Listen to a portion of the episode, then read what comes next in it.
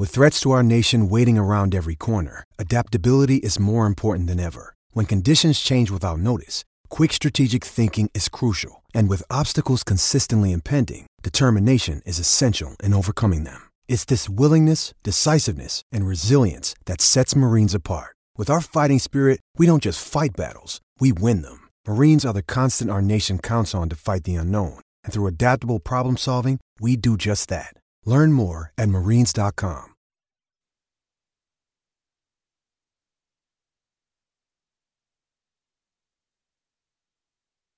Twin Peaks and Canty Foundation Specialists on your home of the Gamecocks in Columbia, one oh seven point five The Game. Also heard on one hundred point three The Game in Myrtle Beach and one hundred point five The Game in Florence.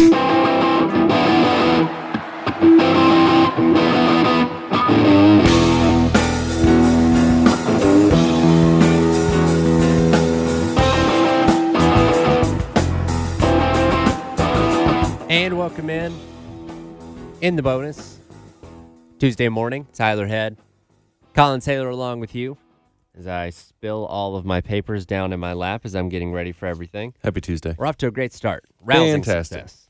I can't imagine another, a better way to start off this show, if we're well, going to be completely honest with you. You know, it do be like that sometimes. Sometimes you don't think it be like that. But it do. I, I see your... in your cave once again. Yes. You've turned out the lights. Yes. I don't know why I like it like that, but I have, whenever I come here to do a show, I turn down all of my li- all of the lights in the studio. I like the backlight. I'm a big natural light guy. Okay. Like in House Hunters. Hey, it saves money. Sa- hey, I get it. Trust me, I'm all about call. I, I get that is the dad in me. Yeah. Sure. Where I'm like, you know what? I'm just going to turn on all the lights and we're going to be done with it. Well, when you see your electrical bill at the end of the month, you'd be like, hey, guess what? Could have been worse. You're welcome. Yeah. We could now. I know we can't, but if we could turn down the A C and get it to like a really, really crisp temp. Uh, we don't have control over that one. At least not in that studio, right? You know what I'm saying? But like, just think about that for a yeah. second. Just how how nice it would be to. Fair enough. Have that moment, you know. But one of these days. Sure. Sure. ah, whatever. Yeah, I don't. I don't control those things. No. Uh. Anyway, it is Tuesday morning as we roll along with this week. Obviously, we talked a lot about what happened with Furman on Saturday night. Again, these are kind of one of those games, unfortunately, with it being an F C S opponent that it's it's hard to sink your teeth into as the week goes along. Because, again, you went out there, you handled your business, didn't have too many issues, um, and now you just kind of start kind of moving on to the next thing. You know what I mean? Kind of putting this game in the rearview mirror. Yeah, and, I mean, it's one of those things where you you really you break it down, you move forward, but you really can't linger on this one because, like you said, it's an F C S game. It's not like it's a great idea of who you are over a collective when you're talking about having to play Mississippi State, Georgia, Tennessee. There are things that you can be good at. There are things that are good about it, but it's not like you're going to sit there and say, hey, man, you remember that Furman game? How awesome was that yeah. Furman game? And you know what a great win for the program. And it was a good win, but it wasn't like, you're not putting this one up on the the pamphlet for recruiting, sure. if, that, if that makes sense. Obviously, we only have a two-game sample size to go off of of so far, but as we get set to start S E C play and head to Georgia this weekend, there's some guys on this team that have jumped up and surprised, I think, all of us. Um, when you think of one particular name, who kind of tops your list of surprises so far? It's kind of got to be Xavier. I feel like that's the easy answer. Okay. Um, Spencer to a degree. I'm going to go out and say O D Fortune. All right. As a guy that I think has surprised me in a good way. Because he's always kind of had the talent just playing behind guys, and we haven't said his name a lot outside of an interception, which thumbs up. Yeah. But you just haven't heard his name, and I feel like that's a good thing when you're talking about a D B.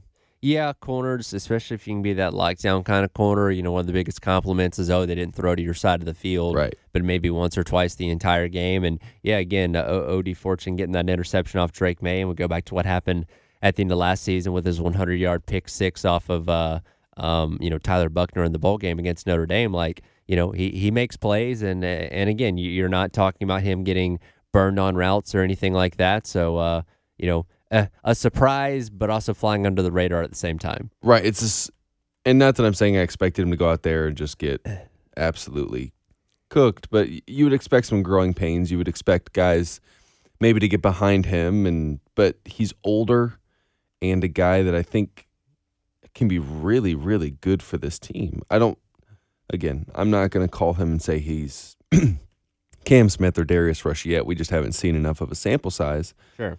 But when you talk about, as again, P F F begins to load for me, when you talk about a guy who's now started twice, has a pick, and we really haven't talked about him a ton, mm-hmm. I feel like that's a really good sign for, for a corner especially, when he's not, you know, Marcellus Dial gives up that big pass there.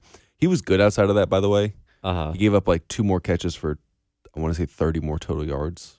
They're talking about on Saturday? Yeah, on Saturday. Yeah, and he had the uh, the, the pass deflection in the end zone. I think he, he knocked down one more as well. He might have, yeah. But, yeah. like, you're talking about a guy that um, was really, really good. And he allowed three receptions. Yeah, I mean, O D Fortune, this season, six targets, three catches for fifty-six yards, and an interception. That is a quarterback rating of forty-three point one when targeting him and, and the receiver he's covering. So, with nine tackles to boot. Right. That's a really, really strong start for a guy starting really for the first time in a regular season. Absolutely. And and sticking in the secondary, I think we can throw Jalen Kilgore in there as well. Somebody Dog, that yeah. a true freshman getting kind of thrust into that starting lineup and has gone out there and played well, and uh, he's tied with Debo Williams for the uh, team lead in, uh, in in total tackles overall, and I, I think is, you know, is not perfect by any means, but you don't expect him to be coming out as a true freshman, but somebody that, you know, kind of similar to like Eman Worry a year ago, uh, almost kind of that baptism by fire, and, you know, learning quickly and, and hopefully can develop into one of the uh, one of the better D Bs, you know, going forward. But uh, so far so good through two weeks. Yeah, and eerily similar. eerily similar to what happened last year with Nicky Munro. It's almost scary how like, similar it is. Like, and the funny part of it, too, I think they were, like, ranked similarly in the, yeah, like, Eman Worry was, like, the number three fifteen player in the class. Yeah. J- uh, Jalen Kilgore is two seventy-eight in the industry. I mean, like, nearly identical, separated by forty spots, maybe. Right. Um, if I'm doing my math close to correct. So, yes, you're always nervous, especially at a high-leverage position, because safety is a tough position to play because you are the last line of defense for everything. But he's been really good in the run game. He's not afraid to really put his his head into the, the fire and tackle and just be a stud. I mean, they called him a stud, and Shane Beamer did, and he's not wrong. Like, I mean, I'm looking at his P F F numbers, a seventy-four overall grade, quarterback pressure, seventeen total tackles, eight stops in the run game, has allowed four catches on five targets for just thirty-four yards, and has no pass deflections. The interesting, because P F F will break it down for you by where he takes his snaps, mm-hmm. fifty-five of his one hundred nine snaps so far this season come in the box, and thirty-five have come at free safety. So he's playing more.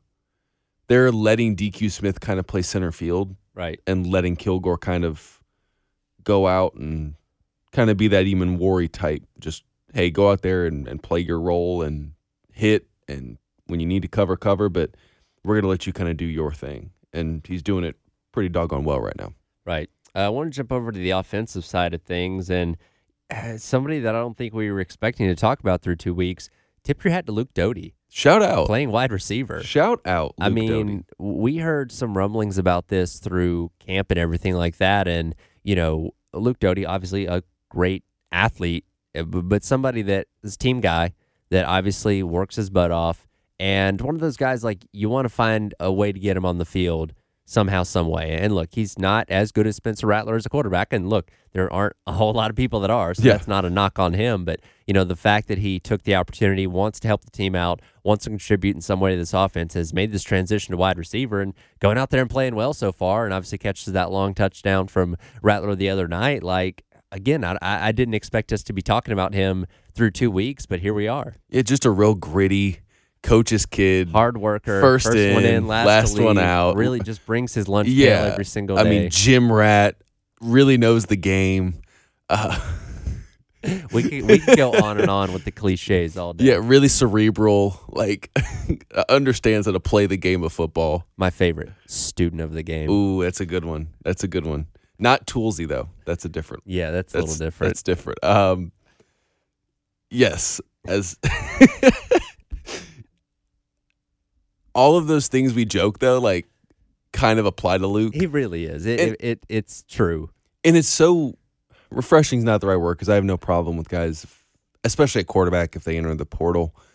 But Luke could have very easily, when Spencer got here, said, definitely. Out, done, bye. Like, and, and no one would have faulted him. No, absolutely. And I'm sure there's a, a long list of teams, m- most likely in the group of five, that would have welcomed him in as their starter, maybe a couple of Power Five schools as well. But, um, yeah, the fact that he stuck around and, uh, again, you know, maybe it was, okay, Rattler's going to come in, play one year, and then be gone to the N F L. And, you know, Doty might assume that he was going to get the starting job back, you know, this upcoming year. And that obviously didn't happen. So it's like, okay, well, how can I still help this team? How can I contribute? And, again, with his his build and his athleticism, wide receiver seemed like a natural fit. Obviously, he's still playing quarterback. Went out there for a series or two on Saturday night once Rattler left the game. But, um, uh, you know, th- this isn't an unnatural thing. We see a lot of quarterbacks transition to wide receiver or vice versa. You know, yeah. Ryan Tannehill started Shout his career out, at yeah. A and M as a wide receiver. Another really gritty yeah, first in, last out. Eventually became a quarterback, and that's worked out really well for him. But, you know, this is an opportunity for, again, Luke Doty to uh, contribute to this offense, and he's done well so far. Yeah, and, I mean, it's never a bad idea to put athletes on the field. Mm-hmm. And Luke Doty is a very good athlete. You're talking about a guy who, coming out of high school, as I load his recruiting profile, four-star guy, top one hundred prospect in the country, and a top ten quarterback in his class. A great athlete, someone that gives you another dynamic. He can play quarterback. He's shown the ability to do that. But you can line him up, and it gives you, again, gadget might not be the right word, but it gives you another wrinkle that Dowell Loggins can toy with in the offense. And teams like Georgia and Mississippi State and Tennessee and whoever have to prepare for is him, DeCarion Joyner, guys that can throw the ball mm-hmm. downfield in this offense. And, yeah, and, again, credit to Luke for staying. And, you know, he's been he's been really open, really open about, you know, You, I, I want to be here. I didn't want to go somewhere just to go somewhere. Like, I want to be here. And who knows what the future holds, but, I mean, I don't know where they would be without Luke Doty right now. Yeah, absolutely. And, again, uh, a very important part of this team, not just from what he contributes to off the field, but just from the leadership perspective and things that we heard, heard from guys like Rattler and so many other guys, uh, not just on the offense, but on the team as a whole. You know, he he's one of those guys that you look at and it's like, that's a future, like, football coach. Yeah, oh, yes. You know? Yes. Essentially with his mannerisms and how yeah. he how he carries himself, and again just you know showing his, his leadership roles on this team. And uh, you know uh, again it's one of those things you're you're glad he can get out there on the field to some degree, and uh, was neat to see him get in the end zone from a receiving standpoint on Saturday night. Yeah, you you don't root for teams in this business. They teach you not to do that, and it's easy to do once you get in there and, and you're around it constantly. You start to root for guys. And, like, you get to know these kids. You know, I say kids.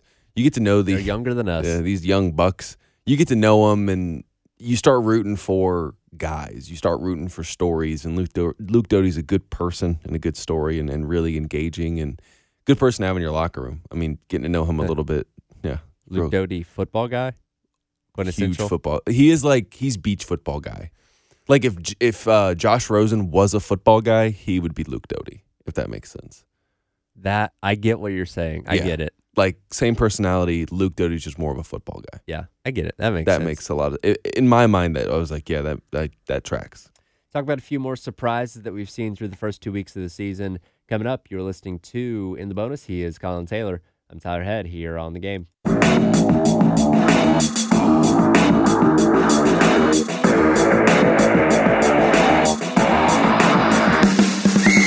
In the Bonus, the bonus with Collyn with Taylor, Collyn Taylor from, Gamecock, from Gamecock Central and Tyler Head. Powered by Twin Peaks and Canty Foundation Specialists on your home of the Gamecocks in Columbia, one oh seven point five The Game. Also heard on one hundred point three The Game in Myrtle Beach and one hundred point five The Game in Florence.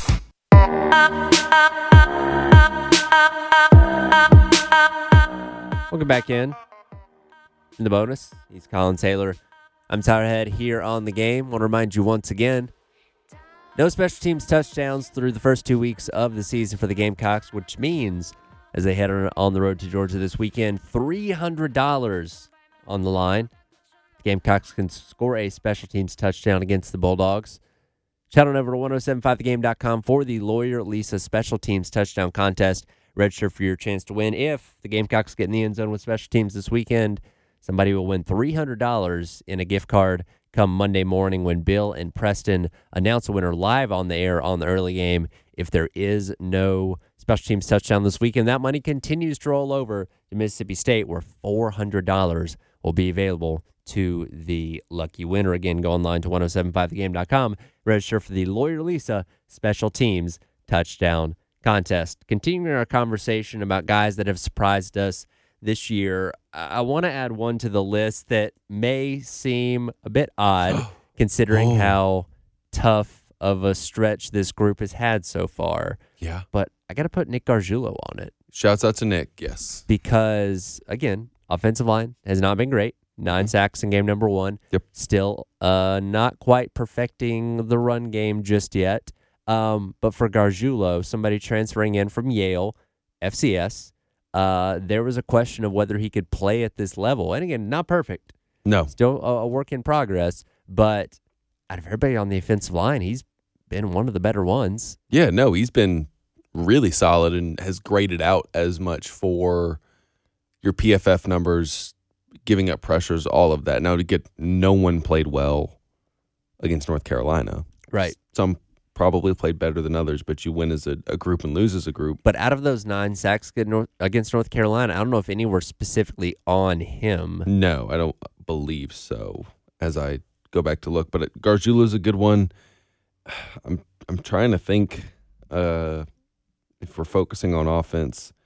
You know, Stone Debo Williams has really impressed Debo's me. Debo's done well. Um, not, not that it's a surprise, but like you just never know when a guy goes from playing twenty snaps to seventy, yeah. what it looks like, and I think he's done well. Well, and, you know, he's kind of been everywhere. He's been roaming all over the the um, the field on defense, and, yep. again, led the team in tackles in uh, in week number one, had the lone tackle for loss. Like, he's stepped into this role, and, and again, given the circumstances of not having the depth that you would desire to have at the linebacker spot, he's making the most of it.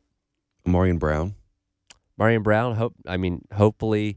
Uh, the injury's nothing too serious, and we'll certainly hear from uh, Coach Beamer later on today, but he stepped up and done well, you know, outside of running without the ball in that fourth down against yeah. North Carolina, uh, really uh, emerged as a, a great guy in that slot and was having a good game on Saturday night prior to uh, going down with that injury on the uh, on the punt return. But, yeah, d- done well as well, and in the same vein, the guy that replaced him on Saturday, Eddie Lewis. Yeah, shouts out Eddie um, Lewis. Like, he played really well. He played really well. We really only kind of talked about him th- mainly from the perspective of special teams in the offseason because that's what he was known for when right. he was at, at Memphis. Um, but he stepped into that slot role on Saturday night, uh, what, six catches for eighty-nine yards, I believe, and uh, played really well. So, again, you'd obviously prefer to have a Marian Brown, but uh, if he's not able to go for a week or two, uh, I think you feel pretty comfortable at, uh, about Eddie Lewis sliding into that spot. Yeah, just a kind of an electric, horizontal, stretching the field horizontally mm-hmm. kind of guy who can make something happen after the catch. Marian Brown already has forty-six percent of his receiving yards from last year. Wow. Man. Nine catches for eighty-six yards this year, thirty, twenty-three catches for one hundred eighty-eight last year. Now, and obviously the, the wide receiver room looked different, different. last year. Yeah. Um, because you did lose a couple guys, but uh, do you think... Uh, Loggins is just utilizing a guy like him better yes. so far? Yeah, I do. I really, really do. Um, I think because he was used not in space through the passing game the way he probably needed to. And Jalen Brooks was on that roster. Like, mm-hmm. he was used in a kind of a similar way, but a lot of end arounds, a lot of sweeps, stuff that you can use him for, but also put him in space out by the hash marks and let him go to work in the passing game as well. And um, has made some some really solid plays as well uh, as we continue to go through. And I look at names on Tyler, not going to shock you. Your spreadsheet. Uh, can I say one that's kind of surprised me? Sure. A little bit in a non, like, oh, this is awesome kind of way. Okay. I thought Trey Knox and Josh Simon would play more snaps. That is a good point. Um, we focused so much in the offseason about the tight ends and them being utilized more, and especially when you talk about the fact that South Carolina through two weeks has not been able to stretch the field as much as right. they've wanted to. You think about tight ends in that short to mid-range pass area. I definitely expected a little bit more out of them. And again, that that's just, you know, comes down to what Spencer sees um, when he's breaking down the play, what the play call is necessarily, and, and maybe that will continue to grow as the season goes along. But for as much stock as we put into the tight ends being featured more and bringing in two guys with a lot of experience in Trey Knox and Josh Simon, I was expecting to see them featured a little bit more through the first couple of weeks. Yeah, so I'm running down through two games South Carolina's target mm-hmm. numbers. No, no. Part of that is Xavier Legette seventeen targets. Yes. Uh, but Marian Brown, eleven. DeCarion Joyner, ten. Eddie Lewis, seven. Josh Simon, six. Juju McDowell, five. And then Luke Doty and Trey Knox targeted four times apiece. And the fact that... If I told you on September first that mm-hmm. the two games, Luke Doty and Trey Knox would have the same number of targets... Would you have believed me?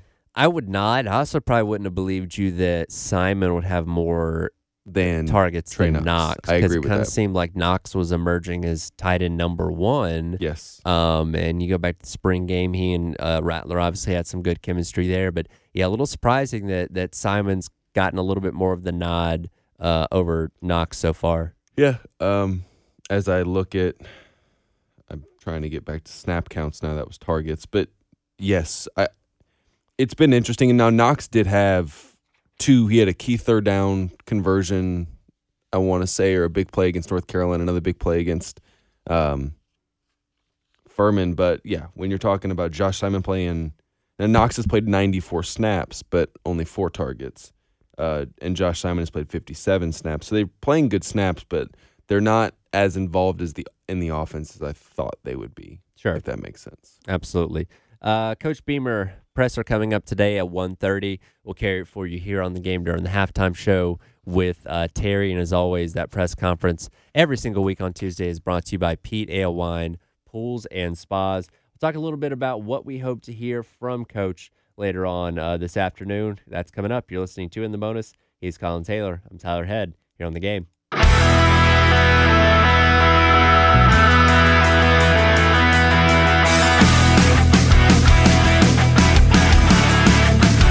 What you're talking about. Sponsored by Love Chevrolet. On your home of the Gamecocks. In Columbia, one oh seven point five The Game. Also heard on one hundred point three The Game in Myrtle Beach. And one hundred point five The Game in Florence. Yeah, you know, I feel good. Uh, the group feels good. You know, it's good to get a win under our belt. Um, obviously, still got some stuff to clean up. You know, after scheme for, for this group we got um, on Saturday. Um, you know, it's a great team, great defense. Um, so we're going to have to be, you know, playing very clean football, execute on a high level. But, you know, our focus is just on us right now. You know, we got to focus on us and, and, and do what we do best. Welcome back into In The Bonus. He is Collyn Taylor. I'm Tyler Head here on your Tuesday morning. That was the voice of Spencer Rattler as he joined Wes and Chris yesterday on Gamecock Central Live for a few minutes, just kind of talking about looking ahead to the Georgia game this weekend and, you know, said focus on what they need, what they do and Uh, what they do best, and, uh, you know, see what happens uh, when this weekend rolls around. And, uh, again, Coach Beamer coming up at one thirty uh, for his weekly press conference, which we'll have for you here on The Game, sponsored by Pete Ale Wine, Pools and Spas. You know, you look ahead to this game against Georgia, it's daunting. Um, what specifically are you looking or hoping to hear from Beamer later on today. This is such a tough matchup. It is. Um, probably, I know we talk so much about the offensive line, but hey, like, are the freshmen going to play? Like, where do you where do you throw the line of putting him out there to see what he can do against high level competition versus putting him out there in a hostile environment and maybe ruin some confidence? That's that's a big thing. Now, you brought this up yesterday. There's a difference between them starting yes. and then playing. Yes. So it's one thing if they get out there on the first drive of the game. It's another thing if you decide to bring them in later. I could see maybe leaning towards doing what you've been doing, which is essentially having Sidney Fugar starting at left tackle, and then what I guess have Ja'Kai Moore starting at right guard. Now, yeah. A more ideal situation would be obviously to kick Moore back out to the right tackle spot, which is not his natural position. Not his but natural he's just position. Better at it, but than... it's better than the options that you have with with Wanamaker, who just hasn't materialized right. really well there. Uh, did Trey Jones play some right tackle as well? He played a lot of left guard or left guard. Yeah, that's he played a lot of left guard, which is kind There's of interesting. There's been so much moving around, machinations and permutations. It's, it, it's hard to keep up with. But again, yes. going back to what we saw on Saturday, where you had Tree Babalade at that left tackle spot, graded really well, and then you had uh, Trevon Ball playing the right guard spot, graded really well there as well. So again, if you can take the opportunity to move Ja'Kai Moore out to left tackle, which is a seems to be the better option there based on what the options that you have available, because of course Casey Henry is uh, still out, and you move those two freshmen to those spots they played on Saturday, that might give you the best chance. But like you said, daunting task doing that against one of the best defensive fronts in the entire country. Yeah. Um, let me... Jordan Hall, five-star. Mm-hmm. Christian Miller, four-star. Yep. Jamal Jarrett, yep. four-star. Nazir Stackhouse, four-star. Tremel uh, Walthauer. Walthauer. Walthauer, yep. uh, three-star. Um, Tyrion Ingram-Dawkins, fans know him. South Carolina recruited him pretty heavily. Four-star. Yep. Jonathan Jefferson, four-star. Zion Logue, four-star. Warren Brinson, four-star. Now you get to the edges. Five-star, five-star, four-star, four-star, four-star, four-star, five-star, four-star. This is the one of the more talented fronts you're going to face point-blank period on the season, just from a star power perspective. Yeah. And absolutely. And it's going to be a run game that, you know, how do you go about stopping that run game? Yeah. That has been... It, really good for you, really good for Georgia, and really not good for you defensively. Um, what does that look like? Because they have a really, really... How long has Kendall Milton's been in school? Oh, gosh. Uh, an eternity, it seems like. It feels like Kendall um, Milton has been... He has been at Georgia... He was on the Muhammad Massaquoi plan. Probably, yeah. Like... They were roommates. Yeah, they were. They were. He reclassed. It does. Yeah. Um. So yeah, Kendall Milton. I uh, feel like he's been there for a while. Um. He's kind of emerged as R B one this season. Now that uh, Kenny McIntosh has moved on to the N F L, obviously, and uh, yeah, he's he feels like he's been there forever. Yeah. His first year was the COVID year. He still has another year of eligibility if he wants it after this year. Wow, man.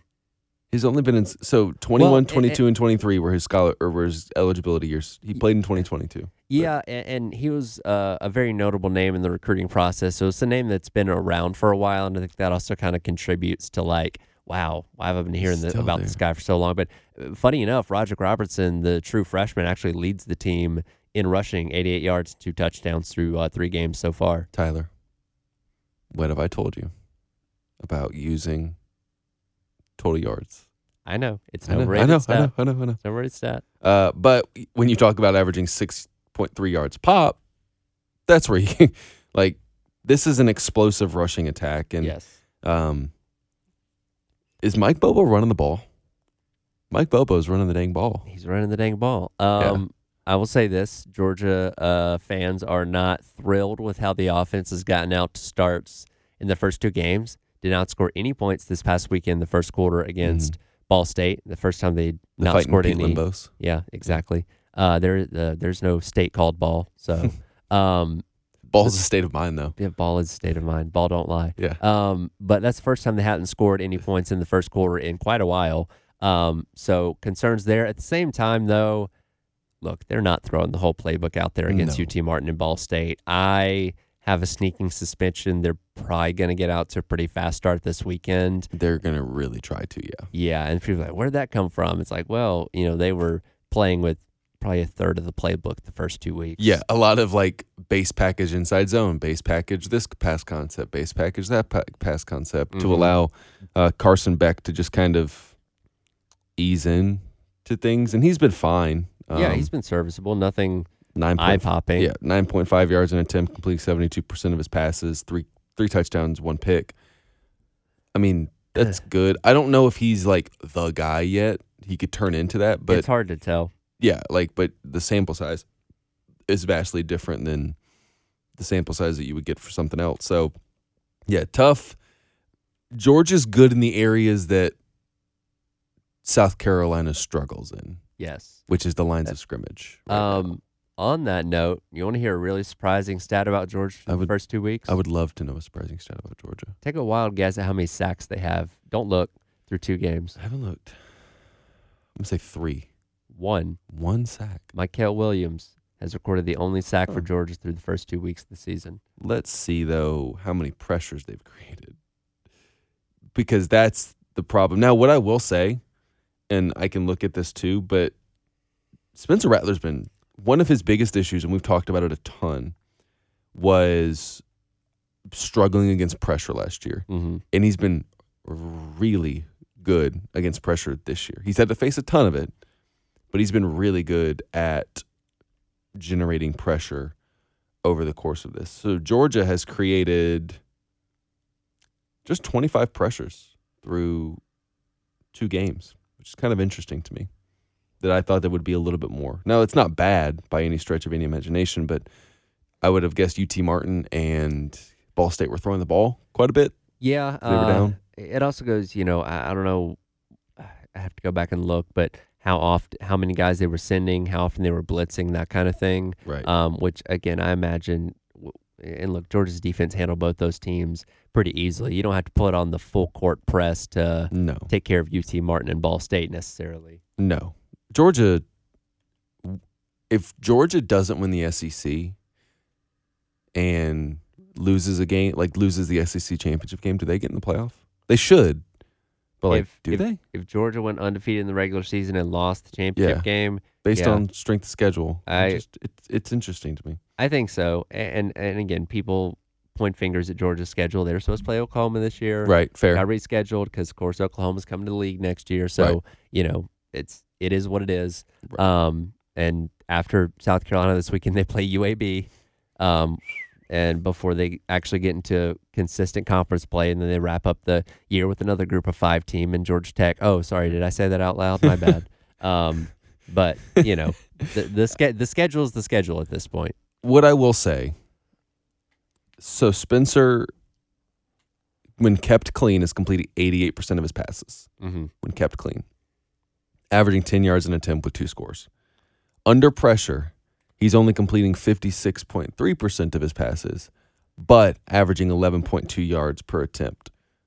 So, and a touchdown.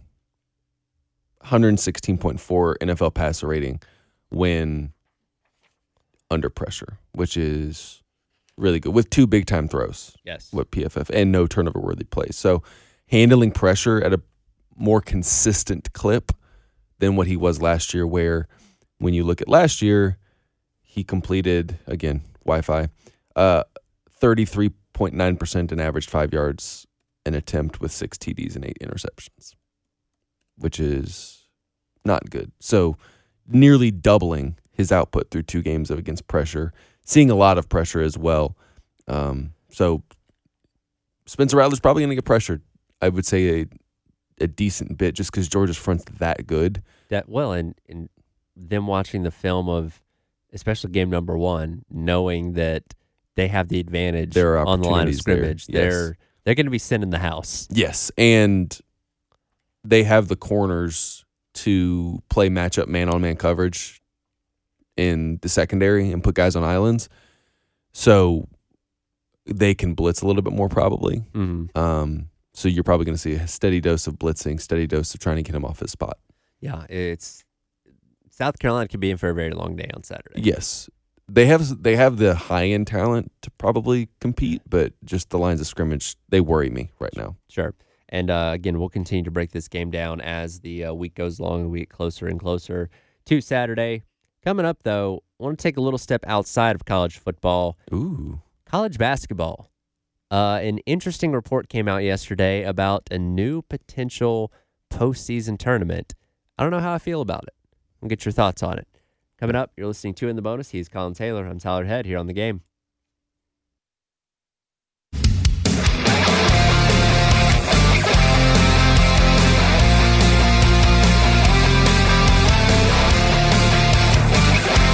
In The Bonus with Collyn Taylor from Gamecock Central and Tyler Head. Powered by Twin Peaks and Canty Foundation Specialists on your home of the Gamecocks. In Columbia, one oh seven point five The Game. Also heard on one hundred point three The Game in Myrtle Beach. And one hundred point five The Game in Florence.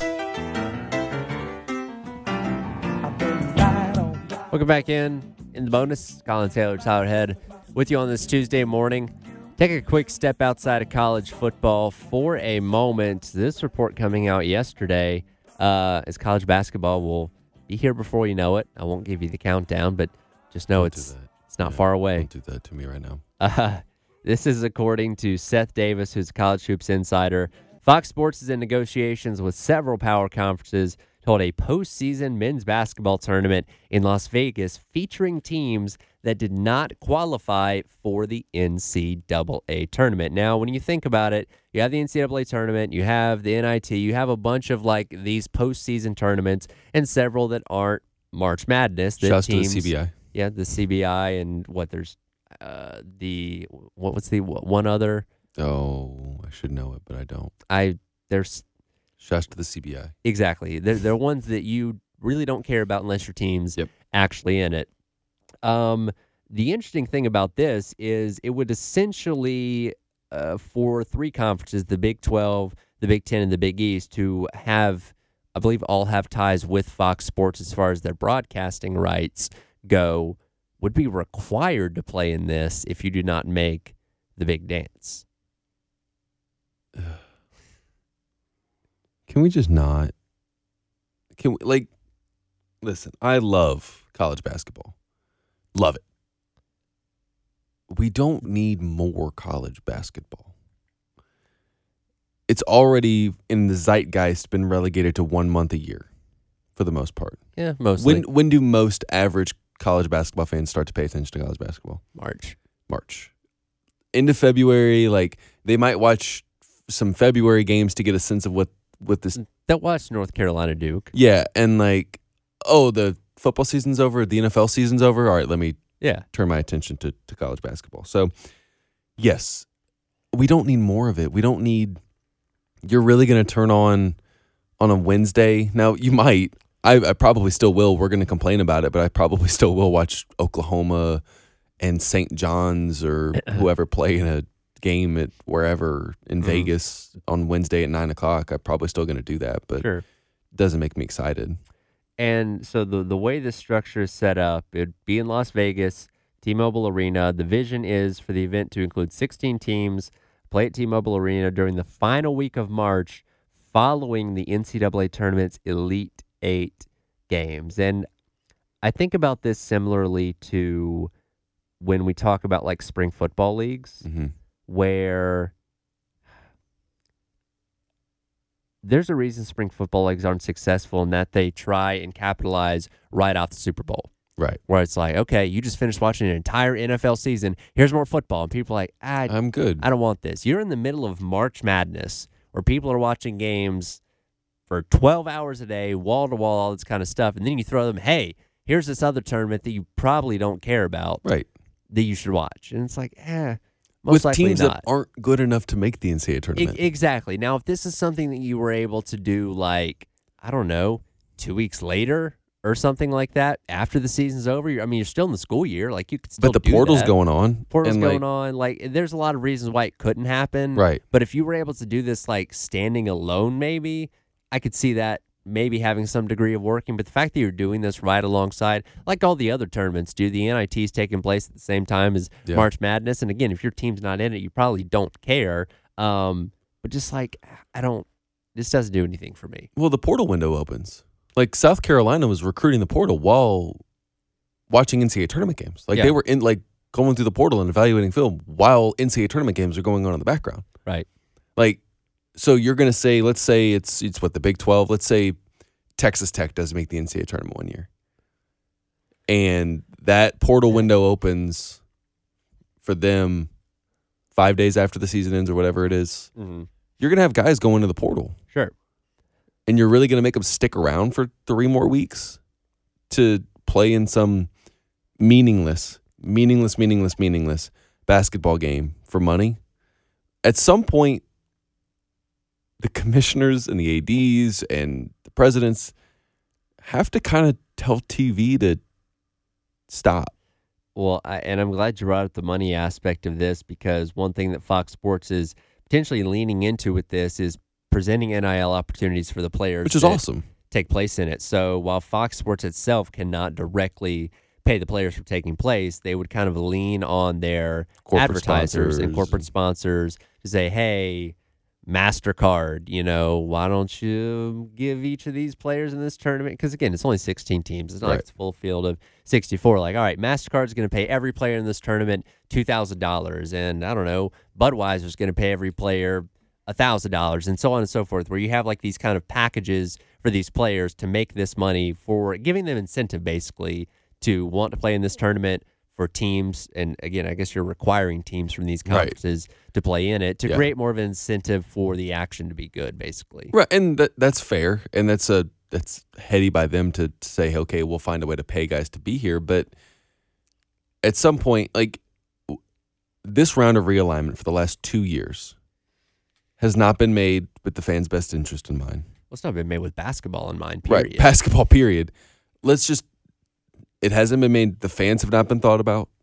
The travel, the money, the only thing that people see are dollar signs. Sure. How much can we get for our product in the open market with E S P N, with C B S, with Fox, with Peacock, with Aunt Sally driving over and par- and live streaming the game. Like, yeah. would she pay four million dollars for us to do that?